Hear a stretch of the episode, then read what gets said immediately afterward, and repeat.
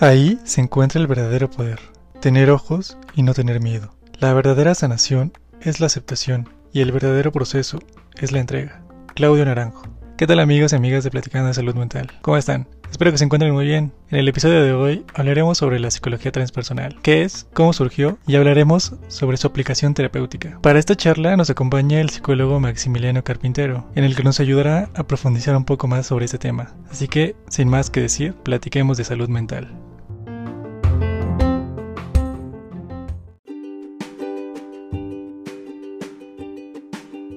¿Qué onda, bro? ¿Cómo estás?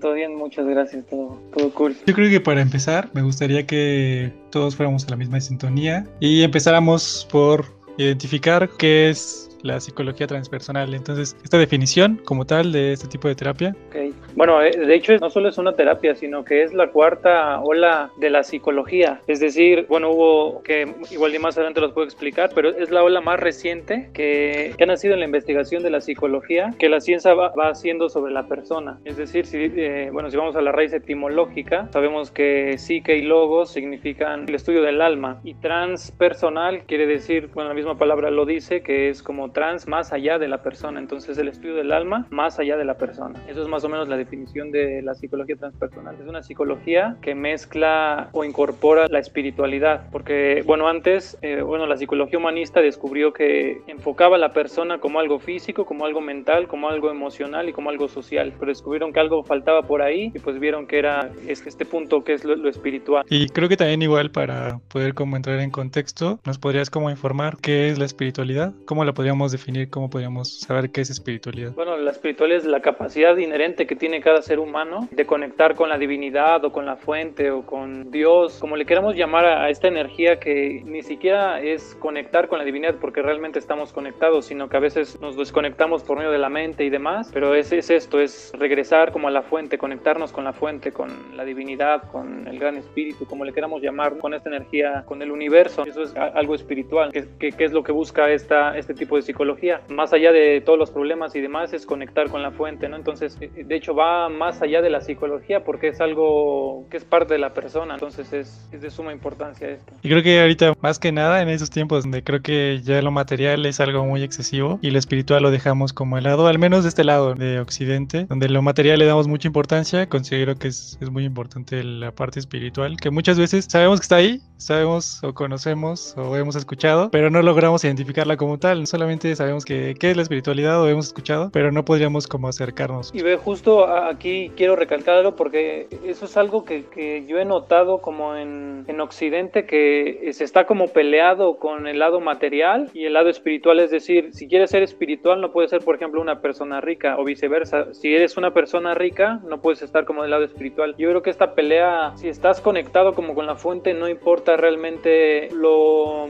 material, no influye tanto, sino que si eres rico puedes ser completamente espiritual, si eres pobre puedes ser completamente espiritual. O sea, no tendría por qué estar peleado, al contrario, al tener una base de estar conectado con la fuente, todo podría surgir de manera abundante, ¿no? Y no habría como problema. Coincido contigo, se me hace como una dicotomía en la que pensamos que el rico no puede ser espiritual y la persona que carece tal vez de bienes materiales puede ser completamente allegado o es más fácil llegar a lo espiritual. Claro. Entonces creo que es como este tipo de estereotipo que puede ser como muy, muy global, creo, muy general, claro, en la que son extremidades, entonces creo que siempre las extremidades, siempre va a haber como grandes diferencias y nunca tomamos en cuenta como el lado intermedio. Sí, porque se tiene como esta idea de que una persona espiritual es aquella que vive que es precario, ¿no? Que es con poca ropa y que está en una cueva y demás. Tenemos esta idea, o se tiene esta idea, y yo creo que no es así. Puedes tener abundancia y en general, ¿no? Abundancia en el ser, abundancia económica, abundancia en tus relaciones. Entonces es una abundancia completamente todo, total. Sí, como encontrar un balance, y creo que también eso es lo interesante de este enfoque como tal, que ya nos comentabas más o menos que es la cuarta fuerza, como le llamamos en la psicología, va derivado de la psicología humanista. ¿Nos podrías comentar un poco más al respecto sobre la historia de cómo surge, qué retoma? Porque tengo entendido que retoma muchas cosas de Oriente para formarse. ¿Nos podrías comentar cómo es que surge esta cuarta fuerza? Bueno, explicaré por qué es la cuarta fuerza y que esta no está peleada con ninguna de las anteriores, ¿no? O no se considera mejor por ser la más nueva, dicho menos, sino que toma un poco de todas y de esta forma. Pues primero, como sabemos, está el conductismo con Pavlov, ¿no? Que es del perro y que la campanita suena, el perro saliva, entonces eso es el, el, el conductismo, que fue la primera ola. Luego surge el psicoanálisis, que es un análisis profundo, pero no sé si tú has tenido la oportunidad de ir con un psicoanalista y yo lo veo como muy racional, ¿sabes? En lugar de enfocarse más con la persona, como que se trata de decir y de generar hipótesis, ¿no? De yo creo que tienes esto, entonces ya tú lo asumes o no como verdadero. Entonces siento yo que desde ahí se queda como rezagado el psicoanálisis. Después, la tercera ola es el humanismo, que muchos psicoanalistas se dan cuenta que el ser humano no tiene emociones, se enfocan en el ahora y demás, pero hablando de lo que habíamos dicho hace rato, descubren que faltaba una rama, ¿no? Que aparte de ser físico, mental, emocional, social, faltaba como esto espiritual, y humanistas como Fritz Perls, Maslow, le hablan a un señor que se llama Stanislav Grof y le explican esto y él crea algo que se llama la psicología transpersonal, y ya de ahí se deriva, que es la más nueva, nace en el 68 me parece, y ya de ahí ahora es como lo más nuevo, ¿no? Que integra un poco todos los patrones. Que considero que también es, aparte de que es reciente, es muy nueva este tipo de investigaciones que han surgido, que han implementado. Considero que también en parte es muy buena al respecto de lo que decías del psicoanálisis, por ejemplo, en donde el terapeuta es el que sabe todo, el que analiza como tal, el que agarra todo y te lo devuelve ya digerido. Entonces creo que también esta parte es muy distinta y creo que ayuda bastante hacia la problemática. Y mira, justo lo que dices del psicoanálisis, ahí me daba un profesor que dice que creo que fue 20 años a terapia. Entonces haz de cuenta que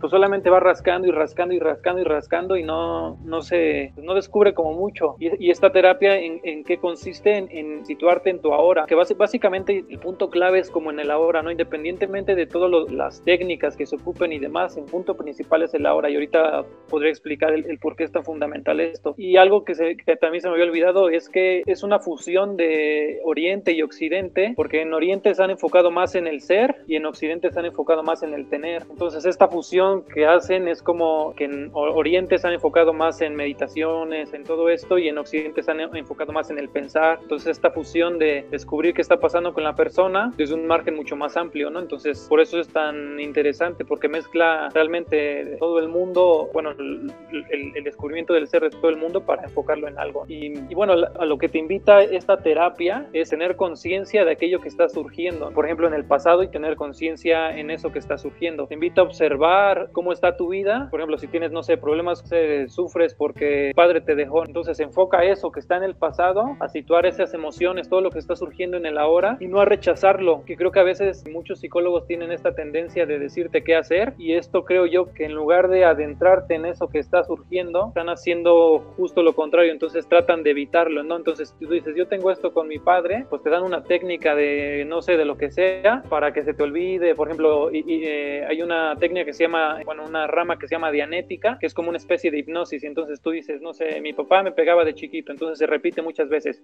mi papá me pegaba de chiquito, mi papá me pegaba de chiquito, así muchas veces, hasta que se supone que deja de tener fuerza en ti, pero en lugar de hacerte consciente de aquello que está surgiendo, sino tratan como de evitarlo, ¿sabes? De que se vaya, de que no duela tanto, y a lo que te invita esto es que no lo evites, sino que te adentres en eso que está surgiendo sin juzgarlo, sin evitarlo, para que te adentres en tu ahora, porque es lo único que tienes. Entonces si solo estás pensando, no sé, si estás viviendo en tu pasado, queriendo tener un futuro mejor después, solamente es ilusorio, ya que pues, lo único que tienes es el ahora, ¿no? Entonces es adentrarte completamente, a tener esa conciencia sin juzgar, y pues de descubrir que la vida es bella, ¿no? Que tiene, que es mágica, ¿no? Por así decirlo. Sí, ¿sabes? Y ahora que comentas esto, tiene como mucho sentido de que si en Oriente se han centrado más como en cuestiones de meditación, cosas más internas, en Occidente nos adentramos como a cosas más externas, y esto hace que de ahí nazca la ansiedad, que nazca como la preocupación hacia el pasado, hacia el futuro. Claro. De una u otra forma nos desprendemos del presente, y creo que ahí viene mucho de la problemática de aquí como tal de Occidente, y es en donde siento que encaja perfectamente este tipo de técnicas que retoman de Oriente. Me gustaría que nos comentaras qué tipo de técnicas retoman, porque tengo entendido que retoman cosas de Oriente. ¿Qué tipo de herramientas ocupan dentro de este enfoque? Bueno, pues técnicas hay un montón y depende pues básicamente del psicólogo, porque por ejemplo hay un señor que se llamaba Claudio Naranjo, que murió en el 2019, y él se considera como el pionero mucho en Chile y creo que en Latinoamérica de la psicología transpersonal, pero él no se consideraba un psicólogo transpersonal porque lo que decía la psicología transpersonal, pues él lo ocupaba un poco y demás, pero él iba creando como su propio conocimiento, que es aquí donde me identifico porque si bien existen como muchas técnicas que te dicen que ocupan los psicólogos transpersonales, yo voy como indagando un poco y descubriendo este lado como espiritual y ayudando a la gente a descubrirse, ¿no? Pero por mencionar una, por ejemplo, está la respiración holotrópica, que es del que creó la psicología transpersonal, que es Stanislav Grof, que esta respiración consiste en respiraciones muy agitadas, con música como de tambores, como de estos rollos africanos. Pueden usar más, pero entonces haz de cuenta que respiras mucho, es un muy, muy, muy, muy, muy rápido los tambores, entonces dicen que llega un punto después de estar respirando, no sé, 20 minutos o algo así, donde empiezas a entrar en estados elevados como de conciencia, hay personas que empiezan a surgir emociones. Stanislav dice que en sus sesiones hay personas que hasta hablan, por ejemplo, que descubren cómo estaban, por ejemplo, en el vientre de su madre, o sea, cosas prenatales, natales y después. Entonces es como descargar el inconsciente, ponerlo en el ahora y empezar a percibir distintas cosas que no se perciben como normalmente estamos. También está, por ejemplo, el teatro terapéutico, que ese también se da en la Gestalt y en el humanismo, que es como aquello que vas sintiendo, lo vas en un teatro, lo vas descargando, ¿no? Entonces si tienes, no sé, un conflicto con tu carácter, no sé, con tu pareja, con el carácter, tú muestras cómo esa persona está y demás. Están meditaciones, que hay un montonal de meditaciones, se basan, por ejemplo, en el budismo vipassana, en el budismo zen. Va a depender de cómo se siente el terapeuta, bueno, qué le gusta hacer, pero bueno, hay meditación como con cuencos tibetanos, hay un montón de meditaciones, ¿no? Realmente es infinita la variedad para descubrirte que todo es el mismo punto, sentir y darte cuenta en dónde estás, ¿no? También está, por ejemplo, la música medicina. No sé si alguna vez has ido a un concierto de música medicina, que es como esta música que habla del amor, que habla de la conciencia, entonces haz de cuenta que se hace, bueno, yo he ido a ceremonias de cacao, que es con música medicina, que el cacao, al ser una planta de poder, tiene la característica de abrir el corazón, entonces estás en un círculo, hay una persona cantando, tú estás tomando cacao, entonces empiezas a percibir, a conectar contigo, a conectar con la música, entonces ahí está, se está generando, ¿no? Más aparte hay alguien que después habla y dice, esto también se podría considerar como una técnica. Hay caminatas conscientes, por ejemplo, Claudio Naranjo también usaba plantas de poder. ¿Qué quiere decir esto? Plantas como por ejemplo la ayahuasca o el sapito o el peyote, bueno, han ocupado hasta el LSD, igual Stanislav ocupaba el LSD, como una, no solo como recreativo, ¿no? Como decir, voy, consumo el LSD, me la paso bien y ya no, sino como una manera terapéutica, sino de que todo lo que está en el inconsciente salga y pues lo estés enfrentando, no vayas sanando, viendo tu pasado, viendo tus miedos, tus deseos, todo, entonces se trabaja de manera consciente. Y también las plantas de poder, si las ocupas de una manera correcta, con respeto, también te muestran mucho, ¿no? Te enseñan mucho. Y bueno, yo también ahorita he estado trabajando como en el temazcal. Algunas personas que me he topado le tienen como miedo por el calor que produce, pero realmente si estás abierto a la experiencia puede ser muy, muy, muy gratificante. También está la autoindagación, que para quien no sepa, la autoindagación es como ir, como dice la palabra, ir indagando sobre de ti, que podría ser, por ejemplo, si yo te pregunto a ti quién eres, tú me podrías decir David, pero te pregunté quién eres, no cómo te llamas, y tú me podrías decir, pues soy un estudiante de psicología, pero te pregunté quién eres, no qué estudiaste, y así podríamos ir indagando, eso es la autoindagación. También puedes irte descubriendo y que aquello que creemos que somos, pues aquí se va disolviendo, no se va cayendo. Básicamente son como las más comunes, que hay muchísimo más, pero te digo, va a depender del psicólogo, de que le guste y de que él considere que es pues más acertado en lo que él quiera apuntar. Nos das mucha información aquí al respecto y se me viene a la mente demasiadas preguntas, pero respecto a lo que nos estás comentando, me gustaría saber, lo dices porque también supongo que hay una gama de herramientas que puede implementar el terapeuta, pero también depende mucho de la problemática que tenga el paciente o de la razón por la cual está acudiendo a terapia. Eso me llevaría a la pregunta de qué tipo de problemáticas trabaja el enfoque transpersonal. Realmente puede, o sea, al ser tan amplio puede ocuparse para absolutamente todo, ¿sabes? O sea, puede ir desde sentido de vida, ¿no? Al no sentirte bien contigo, entonces indagar en eso y descubrir el por qué. Puede trabajar con crisis, se trabaja mucho con tanatología, con las personas que van a tener, por ejemplo, ahorita en el COVID, personas que van a tener un familiar que va a fallecer o la persona que está falleciendo, ¿no? Que, por ejemplo, ya le diagnosticaron COVID, está muy avanzado, se trabajan, que se adentre, a que no se resista y demás, como una manera de que se abra la experiencia y no no luche. Se puede trabajar en duelo, se puede trabajar con miedos, con apegos, con depresiones, o sea, realmente con cualquier tipo de patología, porque ¿qué implica una patología? Implica una pérdida de conciencia, de creatividad y también de espontaneidad. Entonces, al tener una pérdida de conciencia, pues justo lo que busca esto es como al revés, que tengas conciencia y que te abras completamente a tu presente. Justo por eso te mencionaba que todas las demás técnicas, bueno, todas las técnicas que se usan y demás, o que por lo menos yo uso, se reducen a la hora. Es decir, primero se trabaja ya con el pasado de la persona, se va trabajando, se va viendo, es decir, se va viendo la psicología y después se va a lo transpersonal, es decir, a la hora, dejar de identificarse con la persona y sino ir más allá. ¿Por qué digo que a la hora y por qué hago tanto énfasis? Porque supongamos, mientras tú no vivas plenamente tu ahora, ¿qué va a pasar? Imagina que, bueno, pongámoslo en contexto, imagina que yo me quejara porque tú tienes un micrófono y yo no lo tengo. Entonces eso está haciendo que mi ahora no lo esté disfrutando plenamente, entonces estoy deseando o creyendo, porque al fin de cuentas es una creencia, que yo teniendo un micrófono me vería más profesional y me escucharía mucho más profesional. ¿Y esto qué hace? Que mi ahora no lo disfrute, no lo viva plenamente, siendo esto lo único que tengo, deseando algo que está en el futuro, que al yo desearlo, independientemente de que yo lo obtuviera, supongamos que después me compro un micrófono, al yo desearlo desde una apertura de vacío, de no sentirme pleno, cuando llegue el micrófono tampoco me voy a sentir pleno, porque ahora voy a buscar, ¿y qué tal si en lugar de ahora estar desde mi celular, pues me compro una cámara? Y entonces otra vez va a ir eso. Entonces el ponerte en el tu ahora y adentrarte completamente a tu ahora, que es lo único que tienes, independientemente de que te creas un yo histórico, que te crees una historia y que crees en un futuro, pues está haciendo que lo único que tienes, lo único que realmente está, es tu ahora, ¿no? Y creo que la mayoría de personas vamos viviendo en nuestro yo histórico, ¿no? En todos nuestros problemas, lo que me hizo la persona, si me engañó, no sé, la relación con mis padres, lo que me hicieron, lo que creía que eran mis amigos, no sé, ¿no? Un montón de historia que nos vamos creando. Pero si realmente nos situamos en el ahora, nada de aquello que surgió está surgiendo ahora, que es lo único que tengo. Entonces, ¿por qué vivir con eso, lo que dice mi mente acerca de mi pasado, cuando ahora estoy aquí, ¿no? O sea, todo se reduce a como a esta paz, a estar aquí, a vivir, que es en lo que se enfocan. Creo que va mucho más hacia la aceptación, en el vivir aquí, el ahora es también aceptarnos. Y como bien dices, el ejemplo que pones creo que es perfecto. Y estaba pensando cómo en este sentido tanto daño nos pueden hacer las redes sociales, el simple hecho de tener un celular y ver lo que hacen los demás, lo que tienen los demás, nos hacen pensar justamente lo que estabas comentando, ¿no? Y nos hacen reflexionar hacia el pasado, pero no nos permiten como tal enfocarnos en el presente, en lo que estamos viviendo. De hecho es un caso, o suele pasar mucho, por ejemplo en las fiestas, cuando todos están en su celular y realmente no conviven como en el momento de estar con las personas, y están en otros lados, pero no están en el presente, que es en el lugar físico donde están, pero su mente puede estar en otro lado. Entonces creo que de ahí derivan muchas problemáticas. Y regresamos a lo de Occidente, que también se enfoca más en acumular las cosas, en cosas más materiales. Pero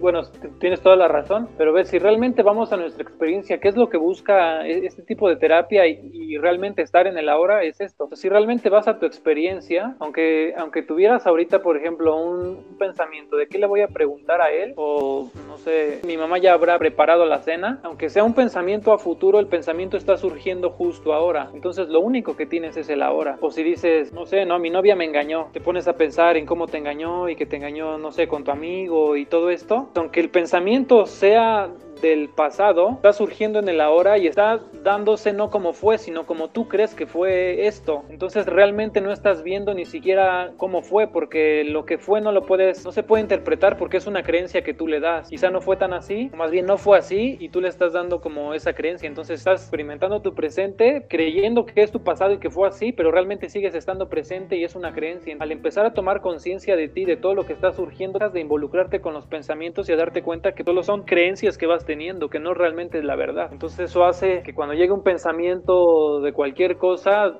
surja y se vaya, ¿sabes? Entonces ahí estás consciente. Y regresando a lo que decías de, por ejemplo, de las redes sociales, creo que las redes sociales ya les estamos ocupando como una manera de salir de nuestro ahora, que si bien estamos en nuestro ahora, pero no de vivirlo plenamente, porque, por ejemplo, hablando de lo que decías de las relaciones con amigos y demás, pues entonces ya no se trata de interactuar, ya nos queremos como aislar y estar completamente en las redes, o que vas a, no sé, a ver un atardecer y tomas una foto, entonces publicando, y realmente no se está uno adentrando en experimentar y en el silencio de ver el sol, de ver el atardecer o de comer, y no subes, no sé, tu helado, una foto, qué rico me la estoy pasando, y en realidad no lo estás disfrutando plenamente. ¿Por qué? Porque estás buscando como esa aceptación, como todo lo demás que surge, pero no lo estás viviendo plenamente. Realmente no estás viviendo la experiencia, que es justamente de lo que habla este enfoque. ¿Sabes? Estabas comentando algo que también tiene relación a lo que nos comentabas con las técnicas, que se me vino mucho también a la mente sobre la conciencia. ¿Cómo podemos saber qué es la conciencia? ¿Cómo la podemos diferenciar de otras cosas? Bueno,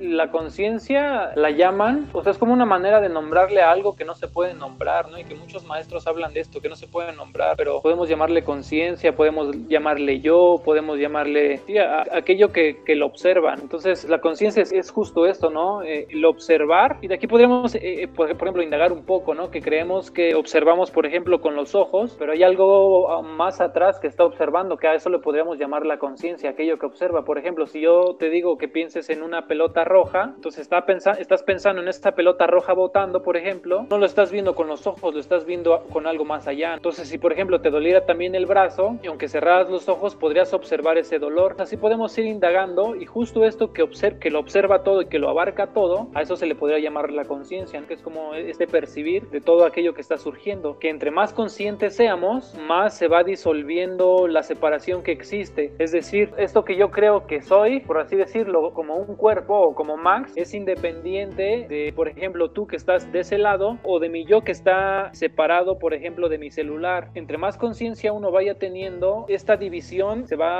disolviendo, y me voy dando cuenta que esta experiencia es lo único que tengo, y que tú y yo no somos separados, o que mi celular tampoco está separado de mí. ¿Por qué? Porque la conciencia lo abarca absolutamente todo. Que son, o sea, no podría decir que son rollos filosóficos, porque, o sea, se puede abordar una postura filosófica desde el pensamiento, pero no se puede interpretar, porque al fin de cuentas solo es una creencia, como lo que decíamos hace rato, sino que se tiene que experimentar, se tiene que ser cada vez más consciente, e ir en esta indagación para ir percibiendo esa conciencia y cómo va más allá del cuerpo, que se va abarcándolo todo. O sea, ya no hay una persona que percibe y lo percibido, sino solamente hay el percibir, que es lo que somos, ese percibir es lo único que hay, pero eso se va dando con la toma de conciencia. Y creo que regresamos a la dicotomía entre las cosas materiales, que son como externas, a las internas. Estamos justamente acostumbradas a estas dos extremidades y no nos damos cuenta que es parte de las dos. O sea, como hay cosas externas que podemos observar, también hay cosas internas, como bien mencionado. Te preguntaba esto porque, hasta donde entiendo, la conciencia es algo muy importante en la psicología transpersonal. Hablan sobre estados de conciencia. ¿Nos podrías como explicar un poquito más sobre este tema? Dices que la conciencia es muy importante, pero realmente la conciencia lo es todo, y si nos ponemos a pensar, pues es lo único que tenemos, esta conciencia, es todo lo que lo está abarcando, es todo lo que estás experimentando gracias a este observar que podríamos llamar conciencia o yo.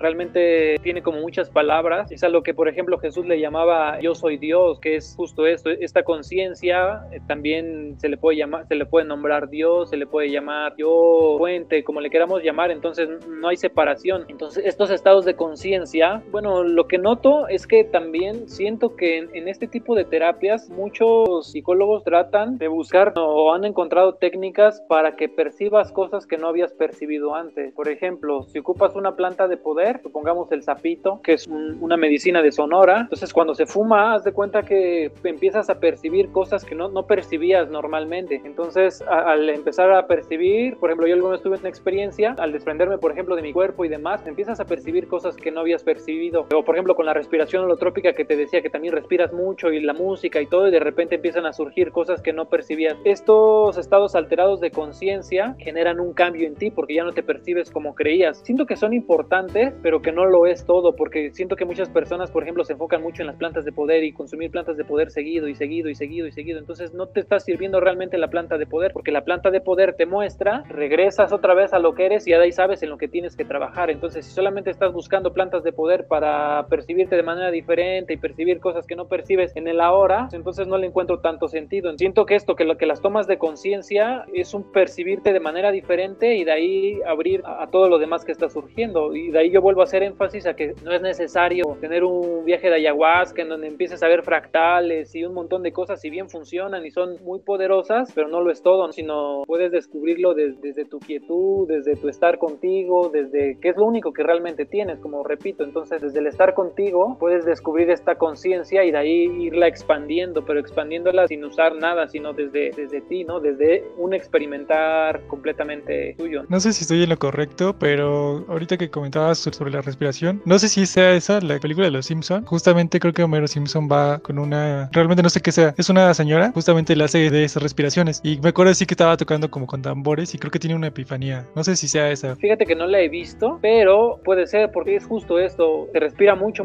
se tiene la música de los tambores. Entonces la música ha tenido gran importancia en como parar los pensamientos o dejar de identificarte con ellos. De ahí los mantras que también surgen para lo mismo. Y puede ser esto, que llega un punto en donde empiezas a percibir más cosas y demás, que puede ser esto que dices de la epifanía. Y creo que también es muy importante lo que estabas comentando sobre este tipo de hierbas de poder que nos comentabas, en la que está como es, también considero que es como extremidad, en la que hay gente, como bien dices, ¿no? O sea, si lo están buscando solamente para ver algo diferente, que ya pierde como tal su objetivo, que es el buscar este método terapéutico. No estamos como tal recomendando, diciendo a la gente que vaya a consumir este tipo de sustancias. Realmente si estás como consciente de que esa planta te puede enseñar algo, obviamente te vas a investigar, vas a saber y demás.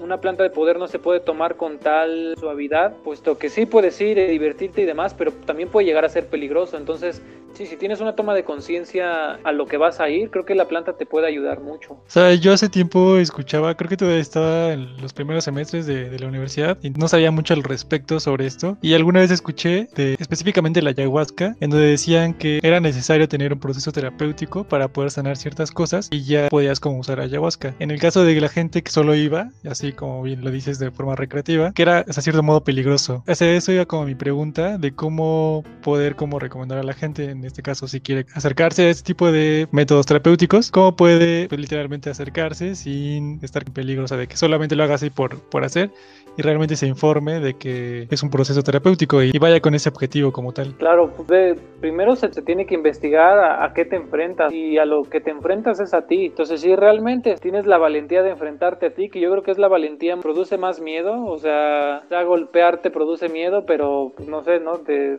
golpeas y todo, pero enfrentarte a ti, realmente no muchas personas se avientan, porque es enfrentar con tu monstruo y a veces creemos que el monstruo interno es enorme, ¿no? Y a veces es realmente chiquito y nosotros lo vemos gigante. Entonces la primera sería como eso, si realmente estás con la valentía de enfrentarte a ti, de descubrir cosas y de abrir portales que realmente no te gusten, ¿no? Para poder trabajarlos, porque la planta te muestra, te enseña, o sea, sí, por ejemplo, yo he tenido la oportunidad de estar en varias ceremonias y la planta te muestra aquello que eres, te muestra todo el amor que hay dentro de ti y demás. Y de ahí se cierra, regresas al mundo y puede que unos días te dure como ese amor y andes como amor y paz y demás, pero llega un punto en donde como has abierto más cosas, pues tienes que trabajar y empezar a verte y empezar a descubrir todo eso que no te gusta tanto, y eso, ese amor que sentías probablemente ya no lo sientes, pero sabes que existe. Entonces de ahí empezar a trabajar en ti y en ti y en ti, pero ya no recurriendo a plantas de poder. Y bueno, una sería eso, como enfrentarte o saber que te vas a enfrentar a ti. Otra, informarte. Y otra, saber con quién vas a ir. Porque ahorita, por ejemplo, en Facebook he visto páginas, por ejemplo, del Perú que te mandan, o de Colombia, que te mandan ya la ayahuasca. Entonces te llega a tu casa y yo me pongo, no sé, me voy a algún lado, a una montaña, y me digo, ceremonia de ayahuasca. Y voy y me pongo a repartir a todos, pero esto realmente es peligroso, porque si por ejemplo, yo tuve la oportunidad de estar en Perú con un curandero que él me platicaba su historia, y pues tuvo muchas ceremonias de ayahuasca, estuvo con una persona en la selva que sabía, y pues son personas que se están preparando, que se están conociendo, porque primero tienes que empezar a conocerte para poder empezar a dar la medicina. Entonces, solamente, por ejemplo, yo que he ido a 3, 4 ceremonias de ayahuasca, digo, no, pues yo ya sé qué es esto, me voy a poner a dar ayahuasca a todo mundo, ¿no? Y voy a cobrar. Pues no se trata de eso. Entonces, saber con quién vas a ir. En la actualidad existen de los dos, existe un sinfín, o sea, ya hay un mercado muy grande de personas que dan ayahuasca solamente por lo económico, y de curanderos que vienen, que son de la selva, que son preparados, por supuesto vienen de lo económico, pero son personas preparadas, son gente que sabe. Entonces pues también identificar esto, ¿no? Ver si realmente el curandero sabe y demás, para poder estar con la apertura de que te va a llevar en un buen viaje a conocerte a ti, ¿no?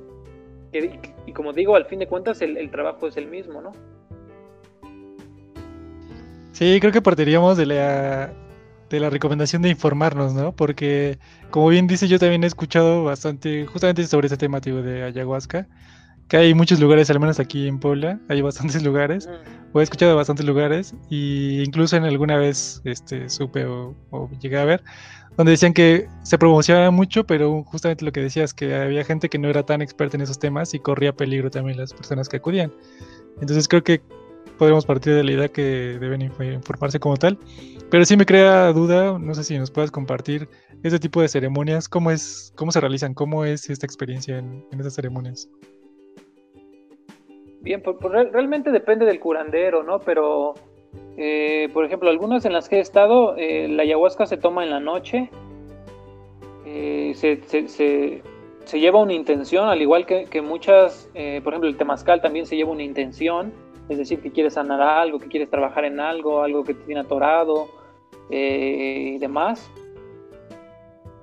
Se lleva una intención, entonces estamos, hay un fuego quizá, y estamos todos alrededor, y entonces el curandero, o el chamán, o el taita, o como le queramos llamar, bueno, o más bien como se le diga, por ejemplo en Colombia se le dice taita, aquí en México creo que es un poco más de chamán y demás, te dicen, obviamente tiene que haber antes una especie como de dieta, es decir, no consumir carnes, no tener eyaculaciones o relaciones sexuales y demás, todo esto para que estés lo más limpio posible energéticamente hablando. Ese día no se come casi nada, porque a veces la ayahuasca o las plantas de poder producen vómito. Ya te formas y te dan un vasito, te tomas la ayahuasca. Yo le tomo un sabor parecido a, no sé si alguna vez has tomado como un expreso, más o menos así, ¿no? Obviamente no es tan así, pero algo así fuerte. Y ya después de una hora empieza todo a modificarse. Puedes empezar a percibir patrones, puedes empezar a escuchar voces y demás, pero no producen miedo, ¿sabes? No como que te pierdes, como si empezaras a ver elefantes y ya no te controlas y así, ¿sabes? O sea, eso es como una idea muy vana que se tiene y no estás realmente consciente de todo aquello que está surgiendo y te estás enfrentando. Entonces, probablemente empiezan a llegar pensamientos que te hacen daño. Entonces, ahí como trabajando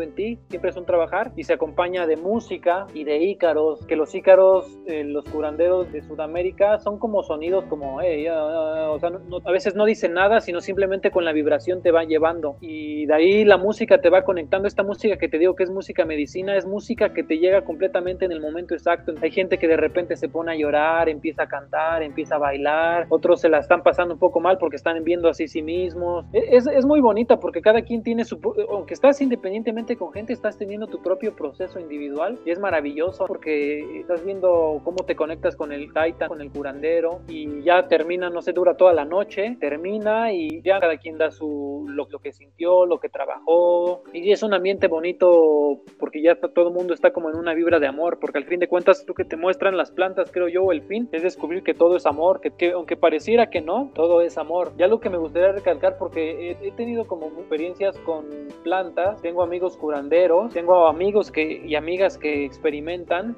bueno, que están en plantas de poder, pero lo que yo siento es que las plantas que te muestran es en qué tienes que trabajar y ya de ahí ponerte a trabajar, que no tenemos que estar en plantas de poder. Es algo que me gustaría recalcar porque siento que a veces se pierde como eso, que descubrir que el amor y lo que muestra esto y un montón de técnicas es que está dentro de nosotros. Y las plantas te muestran, pero también observarte y no resistirte a lo que está surgiendo puede descubrir eso. Entonces, quien quiera ir, que vaya con quien sepa, que se informe y demás, que descubra, porque al fin de cuentas a este mundo vinimos a descubrir lo bueno, a descubrir lo malo, para conocernos, porque todo es un reflejo, pero que también haciéndonos conscientes de nosotros podemos sanarnos. Coincido con lo que recalcas, que también estas plantas de poder son un medio para poder encontrar justo esta experiencia que bien nos comentas. Sí me gustaría como entonces que nos pudieras explicar cómo relacionar esta experiencia con el proceso terapéutico. Nos ayuda a observar, por ejemplo, Carlos Castañeda, de la historia de Don Juan, le decía dado que crecientes de conciencia, me parece, que si bien te muestran como muchas cosas, empiezan a descubrir cosas que no percibes normalmente, como fractales, como tu manera de conectarte con la persona, pareciera que te habla, por ejemplo, el curandero y demás. Realmente el rollo terapéutico se enfoca y se centra en que te hagas cargo de ti mismo. Es justo eso, que tiene que ver con todas las terapias, con todas, es el hacerte cargo de ti y de lo que está surgiendo justo ahorita, qué es esto que tienes. Entonces se enfoca en eso, la planta te muestra problemáticas, cosas que tienes que sanar, todo esto, de lo que tienes que hacer cargo, quizá te puedas hacer cargo en el momento o en la vida,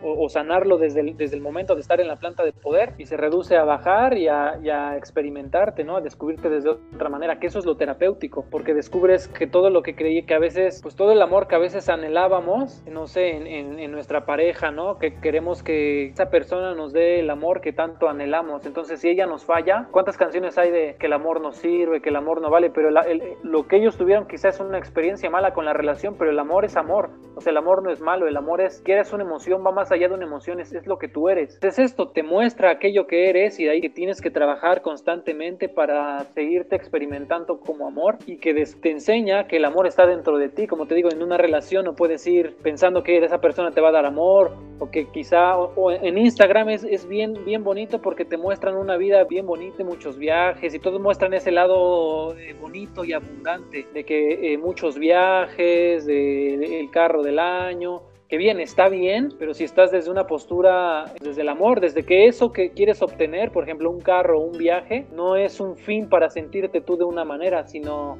que estás de una manera, te estás haciendo responsable, y si llega el viaje sigues estando responsable, y si no llega el viaje sigues estando responsable, ¿sabes?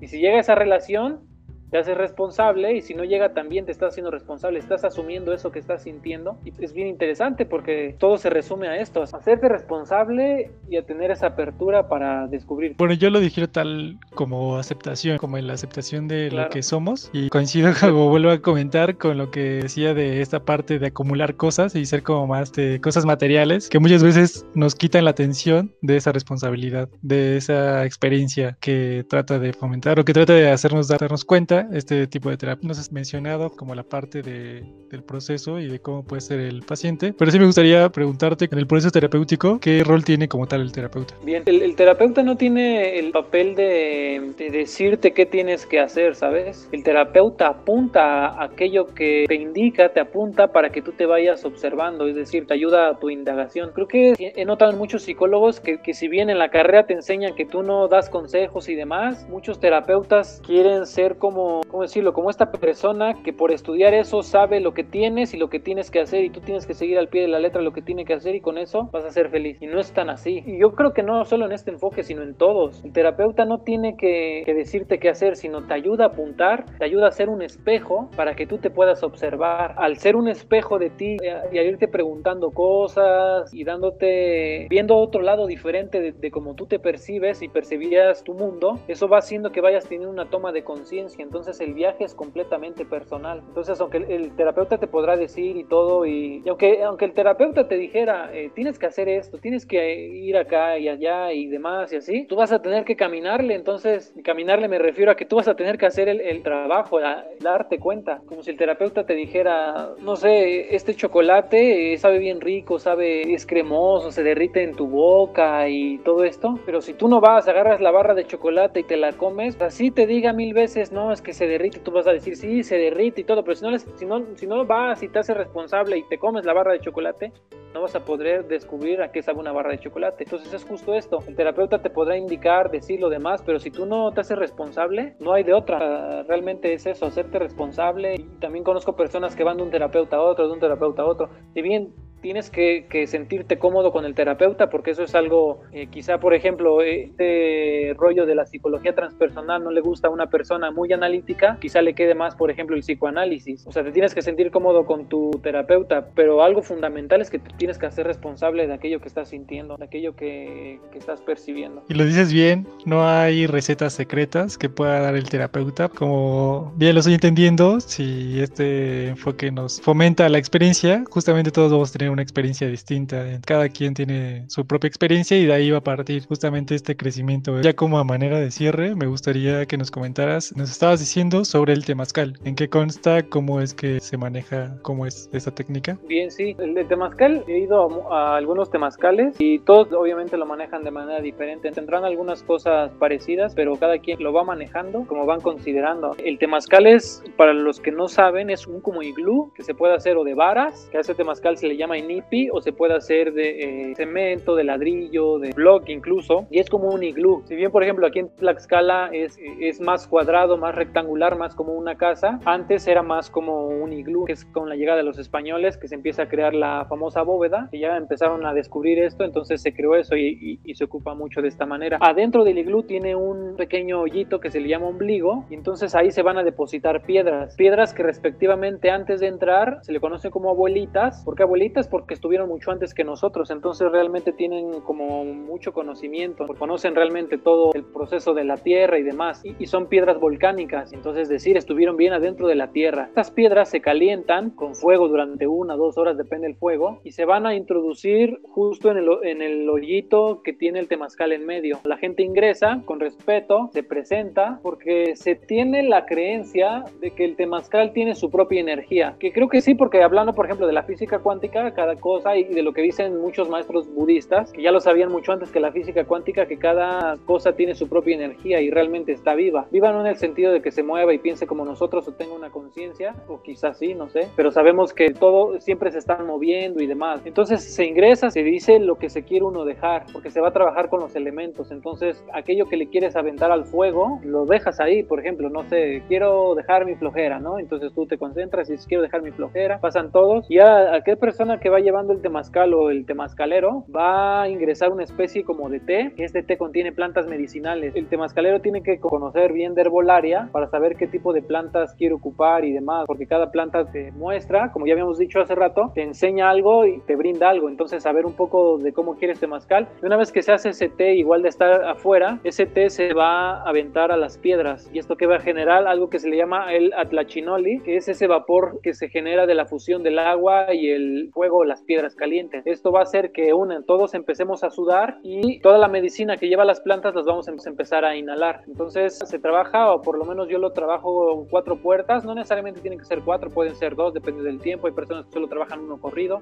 Yo trabajo 4 y se las dedicamos a cada elemento, por ejemplo tierra, agua, fuego y aire. Se trabaja, por ejemplo, en la tierra, se agradece a la tierra y demás. También es importante mencionar que antes en la Toltecayot, que la Toltecayot era el conjunto antes, bueno, la Nahuac o lo que conocemos como México, se dividía en arte, en astrología y demás, entonces de ahí se creó un conocimiento que se le conoce como la Toltecayot, y acá tienen el calendario más exacto que el gregoriano. El gregoriano, ves, hay unos años, año bisiesto creo, el de 4 años, no recuerdo cómo se le llama, en donde, o sea, no es tan exacto, y este es completamente exacto. En el temazcal nos regimos por este, y entonces cada día representa algo y se tiene que trabajar en algo. De aquí es como una temática que se va a trabajar en el temazcal, más aparte dedicarle a los 4 elementos, los que cada elemento te muestra, te enseña, y lo que quieres dejar. Entonces estás sudando y demás, también se lleva un tambor o panhuehuetl, el tambor chamánico panhuehuetl, entonces el curandero o el temazcalero va cantando, vas entrando como una especie como de, no llamarle trance, pero estás completamente en ti, porque el temazcal es oscuro y demás, entonces estás trabajando en ti, estás cantando, estás pidiendo. A lo largo de la vida o del mundo se han juntado personas para rezar, para pedir, para agradecer. No sé, en los Himalayas se juntan personas o monjes para agradecer, para pedir por el mundo y demás. En África, en algunos países hacen lo mismo. En Colombia, por ejemplo, se juntan en unos lugares que se llama Maloca, que se juntan para lo mismo, y por ejemplo hacen una ceremonia de ayahuasca, y es lo mismo, rezar, pedir y agradecer. Y el temazcal tiene el mismo principio, rezar, pedir y agradecer. Y entonces justo es voltear la mirada hacia adentro, descubrirte, irte viendo, ver qué va surgiendo, y es muy terapéutico porque la gente puede empezar a hacer catarsis, gente que llora, gente que grita, gente que agradece. El mismo fuego, el mismo calor te va poniendo en sintonía, más lo que va diciendo el curandero, y al final es una de que te sirve de manera física, porque activa el sistema inmunológico y demás, también de manera psicológica ayuda a conectar con el ser, con la divinidad, con la conciencia, con lo que hemos estado hablando. Alguna vez escuché en temas como más de meditación, bueno, también tiene que ver, algo que es muy cierto. Estamos tan acostumbrados a preguntarnos qué hay allá afuera. Y vamos, experimentamos ciertas expediciones y lugares a donde no hemos conocido, lanzamientos al espacio, a buscar planetas y cosas así, pero realmente algo que no solemos explorar es nuestro interior. Y por medio de la meditación podemos hacerlo, y como bien dices también estas herramientas, podemos llegar a experimentar cosas más internas que, como bien mencionas, la experiencia es muy importante. Fue una charla bastante buena, me gustó. ¿A dónde te podemos encontrar? Nos decías hace ratito de un Instagram que tienes donde subes como contenido. ¿Dónde te podemos encontrar? ¿Cómo te podemos contactar si es que alguien se quiere contactar contigo? Bien, tengo como varios sitios. Por ejemplo, en Instagram o en Facebook estoy como Maximiliano Carpintero Rodríguez. En Instagram tengo la página que se llama también El Silencio de los Budas, que ahí es donde subo como enseñanzas de muchos maestros a lo largo del mundo y de épocas y demás, que nos permiten observarnos y descubrir aquello que está dentro de nosotros. Tengo otro que se llama Centro Alayolia, que es un centro que estoy como creando en conjunto de familia, sí, básicamente de mi familia, que es un centro en donde pues se busca que sea un centro de transformación, en donde va a haber temazcal, donde se van a hacer meditaciones, donde se van a dar pláticas y demás en Guanajuato, Tlaxcala. Entonces igual por ahí pueden ir checando cómo va todo. Apenas va, es realmente muy nuevo, pero pues es un centro que yo creo que vale la pena para toda esta zona, ¿no? De Puebla, Tlaxcala y demás. Que se animen a ir a terapia. Estoy dando terapia en Tlaxcala, en Puebla y en Huamantla, entonces es donde me escuchen, o podemos hacerlo en línea y demás.